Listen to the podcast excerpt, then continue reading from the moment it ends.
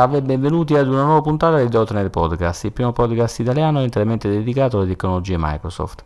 Io sono Roberto e in questa puntata parleremo di mobile apps. Lo faremo con un, un ospite che è già stato con noi e che eh, ci fa piacere di avere con noi in questa puntata, a cui diamo il benvenuto, bentornato ad Andrea Giunta. Grazie Roberto, un saluto a tutti gli ascoltatori. Andrea, per chi non ha ascoltato le precedenti puntate in cui eri ospite, possiamo fare un, un breve recap della tua, diciamo, bio, cosa fai, di cosa ti occupi? Certo, sono già stato vostro ospite in, in quanto membro di Orange punto net per parlare degli eventi della community e dell'Azure Bootcamp. Mi occupo di sviluppo software, mh, lavoro per I T Software come senior developer e mi occupo di sessioni tecniche sul cloud computing. Dal duemilaquindici sono Azure M V P e più o meno questo è tutto. Non è poco, non è poco assolutamente. Senti, eh, questo argomento di questa puntata è eh, le mobile apps. Innanzitutto cominciamo con la classica domanda, eh, che cosa sono le mobile apps?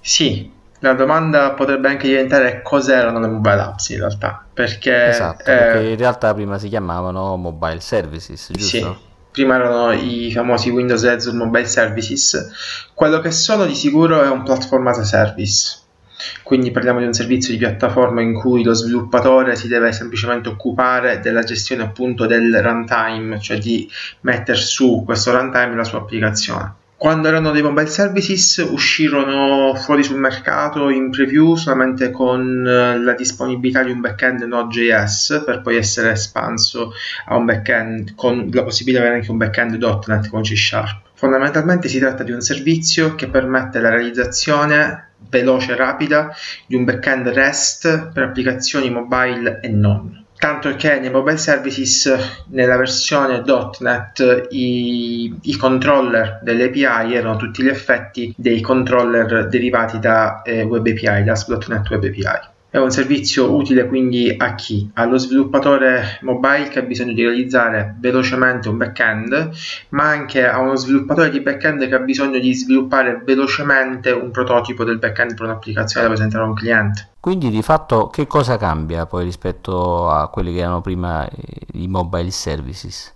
Hanno irrobustito una serie di servizi che con i mobile services sono stati introdotti a poco a poco. Magari c'era un servizio integrato di invio delle push notification, poi Azure ha introdotto il Notification Hub e quindi è stato switchato, questo rimane eh, presente. Sono state aggiunte altre funzionalità, il supporto a MongoDB piuttosto che alla sincronizzazione degli utenti off- eh, alla sincronizzazione dei dati offline, che prima era più a carico dell'utente. E il supporto ai dati, al supporto a OData, la versione tre, e una versione eh, migliorata degli S D K per lo sviluppo. Il punto di forza per gli sviluppatori mobile è che da sempre questo tipologia di servizio ha messo a disposizione per lo sviluppatore un S D K nativo per la propria piattaforma per l'interazione da parte del client col backend, quindi non c'è bisogno di andarsi a scontrare con le librerie native per fare interrogazioni over H T T P, perché tramite l'utilizzo dell'S D K ci si riduceva semplicemente a consultare i metodi di un oggetto, che faceva di fatto da wrapper rispetto al mobile service, adesso alla, alla mobile app. Benissimo, quindi queste, queste modifiche chiaramente sono molto interessanti, ma se, una, se uno sviluppatore ha già qualche eh, servizio attivo sulla vecchia piattaforma, cosa dovrebbe fare? Dovrebbe migrare? È conveniente farlo? Se ha già un servizio, un, un vecchio mobile services, ha la possibilità di migrare. Ovviamente quello che Microsoft consiglia è quello di eh, ridondare il servizio e provare la migrazione sulla copia del servizio. Mm, non ci dovrebbero essere problemi, come al solito, nel novantanove per cento dei casi. Poi capita in genere che l'utente che migra è quell'uno per cento che purtroppo si ritrova con qualche problema. Quindi la strategia migliore rimane senza dubbio fare la migrazione di una copia. Sicuramente se si tratta di un servizio .NET, quello che posso suggerire è quello di fare la pubblicazione sotto un altro namespace e fare la migrazione di questa copia.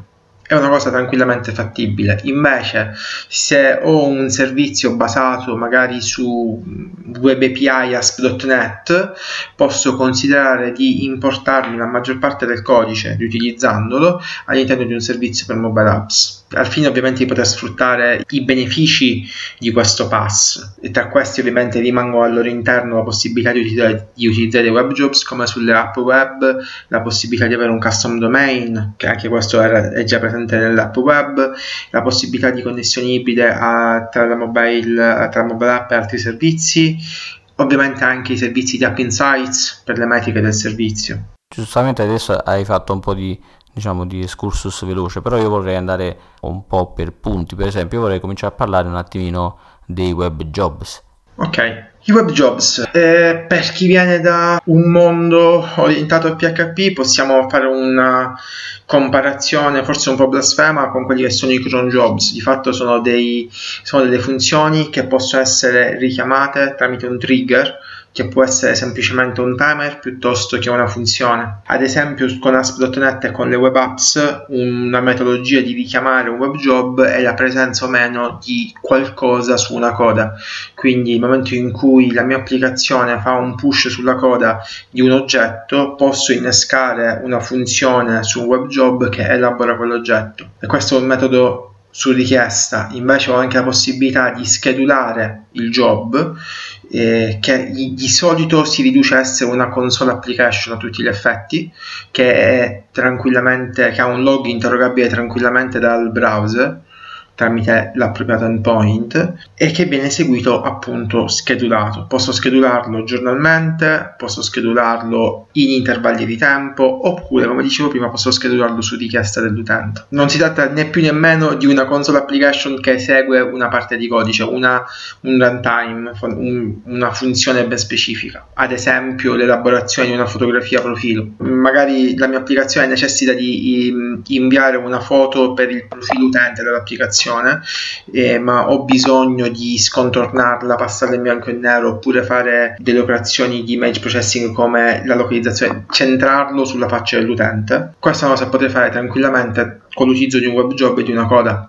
Carico l'immagine, la carico su una coda, e poi il web job si occupa di chiamare un servizio terzo, magari qualcosa già presente sul cloud o qualcosa realizzato dall'utente, che si occupa di questo lavoro qui e poi lo carica sul backend. Quindi possiamo fare una serie di attività schedulate in maniera diciamo, automatica, se, se sono attività che possono essere ripetute, giustamente. Sì. Perfetto. Senti, invece i custom domain che cosa sono esattamente? Custom domain è il supporto a un uh, dominio pubblico che non sia un dominio di terzo livello sotto il namespace Azure Website piuttosto che Azure Mobile Sites. Come sappiamo, tutti i servizi che girano sulla cloud di Microsoft a, mh, girano su un dominio di terzo livello, e questo potrebbe essere non piacevole per l'utente finale o per il cliente o utente finale. Quindi eh, anche per le mobile apps è disponibile la possibilità di utilizzare un custom domain, quindi associare un nome di dominio registrato tramite un qualsiasi provider al nostro servizio. La modalità di utilizzo è molto semplice, basta impostare i record D N S del provider e, con i record che, pro- che mh, ci fornisce direttamente il portale Azure per poter accoppiare i due servizi. Inoltre è anche possibile da qualche mese a questa parte, dato che è in general availability, utilizzare anche il servizio di Azure D N S, quindi mh, utilizzare il provider classici che abbiamo in Italia che vendono domini per comprare solamente il dominio, poi far puntare il D N S su Azure e mantenere tutto quanto sul cloud. Ok, e invece le hybrid connection, di che, questo l'ho letto ma non l'ho capito tanto, che cosa vuol dire? Ok, quindi con hybrid connection rientriamo nel concetto di hybrid cloud, ovvero la possibilità di connettere il mio backend o comunque un oggetto che ho sulla cloud con un oggetto che ho on-premise presso il cliente piuttosto che presso i miei servizi di hosting. Come questo ci può tornare utile in uno scenario di mobile apps di, mh, come, mh, come quello di cui stiamo parlando? Banalmente un esempio può essere l'utilizzo dei dati. capita spesso di incontrare il cliente o la necessità di progetto che richiede che i dati non siano sulla cloud, ma siano quanto più possibile vicini all'amministratore del, del servizio. In questo caso l'utilizzo di una V P N, eh, quindi una connessione tra il mio server locale e la cloud, è possibile ed è pienamente supportato dal servizio. Benissimo Andrea, allora ehm, ci sono altre novità che io non, non ho qui elencate che tu mi puoi ricordare, perché sicuramente ci sono tante altre novità in questa nuova versione dei mobile services, diciamo così. Sì, abbiamo ancora qualche novità, abbiamo un pieno supporto alla versione tre di OData, quindi la possibilità di consumare delle A P I pienamente RESTful, quindi poter accoppiare quelli che sono i verbi H T T P, POST, PUT, GET, con i metodi, di, metodi quelli che vengono definiti crude, quindi con la create, read, update e delete. Abbiamo poi la possibilità di avere degli environment differenti, lo sviluppo, test e produzione, quindi suddividere il back-end in differenti stage a seconda dello stato in cui ci troviamo. Possiamo avere un environment di produzione, che è quello che ovviamente già i nostri clienti utilizzano, le applicazioni utilizzano, e nello stesso tempo avere anche un environment di test dove andiamo a provare delle nuove feature, e ovviamente un environment di sviluppo dove andiamo a eh, sviluppare le nuove feature prima ancora di arrivare in test. L'ho detto al contrario, però fondamentalmente è un classico processo di sviluppo, quindi sviluppo, test e produzione, è presente anche per le mobile apps. Questo un servizio che prima non c'era e che quindi costringeva lo sviluppatore a doverlo fare a manina fondamentalmente, o comunque con l'utilizzo di differenti mobile services, uno di produzione e uno di testing, dove si andava generalmente a fare il deploy dell'applicazione e vedere che effettivamente funzionasse. Trovandoci una realtà eh, molto interconnessa, perché poi alla fine è quello che Microsoft sta facendo con i propri pass, è quello di poter creare delle, dei mattoncini da connettere di loro. Avere un servizio di questo genere torna molto utile eh, allo sviluppatore, rendendo la vita sicuramente più facile. Altri servizi che abbiamo a disposizione sono sicuramente degli ambienti di continuous deployment. Abbiamo anche a disposizione i sistemi di App Insights, visti come per altri servizi come i websites. La scalabilità automatica sicuramente era già presente prima, rimane ovviamente presente. Eh, possiamo aumentare o meno il numero di, prest- di istanze, possiamo aumentare le prestazioni delle istanze, che prima con i mobile service non era esattamente fattibile. Rimane disponibile e migliorato il supporto dell'S D K alle librerie di autenticazione tramite OAuth ai principali provider, e tra questi è stato aggiunto un paio di anni fa e continua ad esserci anche l'integrazione con Azure Active Directory. Questo permette di agganciare l'autenticazione tramite Active Directory a un'applicazione mobile, che può così rientrare anche in un ambito enterprise. Inoltre era disponibile, rimane disponibile l'autenticazione, essendo tramite OAuth, la possibilità di andarla a estendere con servizi terzi. Uno tra questi è per esempio il servizio di terze parti, software as a service eh, presente sulla cloud di Azure, noto come Auth zero, che permette di avere con pochi clic a disposizione differenti provider o OAuth già utilizzabili all'interno dell'applicazione. Ok Andrea, quindi a questo punto abbiamo fatto una buona panoramica su tutte le varie novità. Io l'ultima domanda che ti vorrei fare, ma quanto ci costa questo servizio? Quali sono i piani che abbiamo a disposizione? Insomma, quanto devo cacciare di tasca mia per usare le mobile, le mobile apps? Ecco, in realtà puoi anche non cacciare nulla in una fase di sviluppo e di testing, perché sono disponibili tre differenti piani. Il piano free, che ti supporta un limitato numero di richieste delle A P I, e un limitato numero di dispositivi registrati, un piano basic e un piano standard. Ovviamente questi due vanno ad aumentare eh, esponenzialmente la disponibilità del servizio, e tra, tra questi ovviamente vanno ad abilitare o meno la disponibilità del custom domain, per esempio. Mm, io personalmente col piano free non ho mai avuto eh, grossi problemi eh, a livello di sviluppo e testing, e a volte anche a livello di produzione, quindi molto dipende anche dal tipo di applicazione che sto andando a scrivere.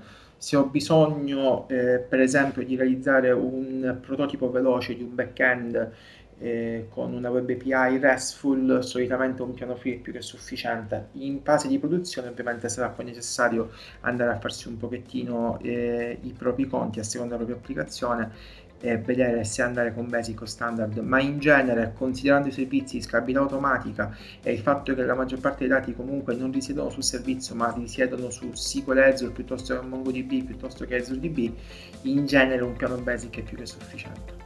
Va bene Andrea, quindi allora abbiamo capito che per fare uno, un buon back-end eh, possiamo sicuramente utilizzare eh, questo tipo di, diciamo, di app, che una volta erano i services, adesso sono mobile app, e così possiamo realizzare un back-end buono sia per applicazioni mobile ma anche applicazioni web, giusto?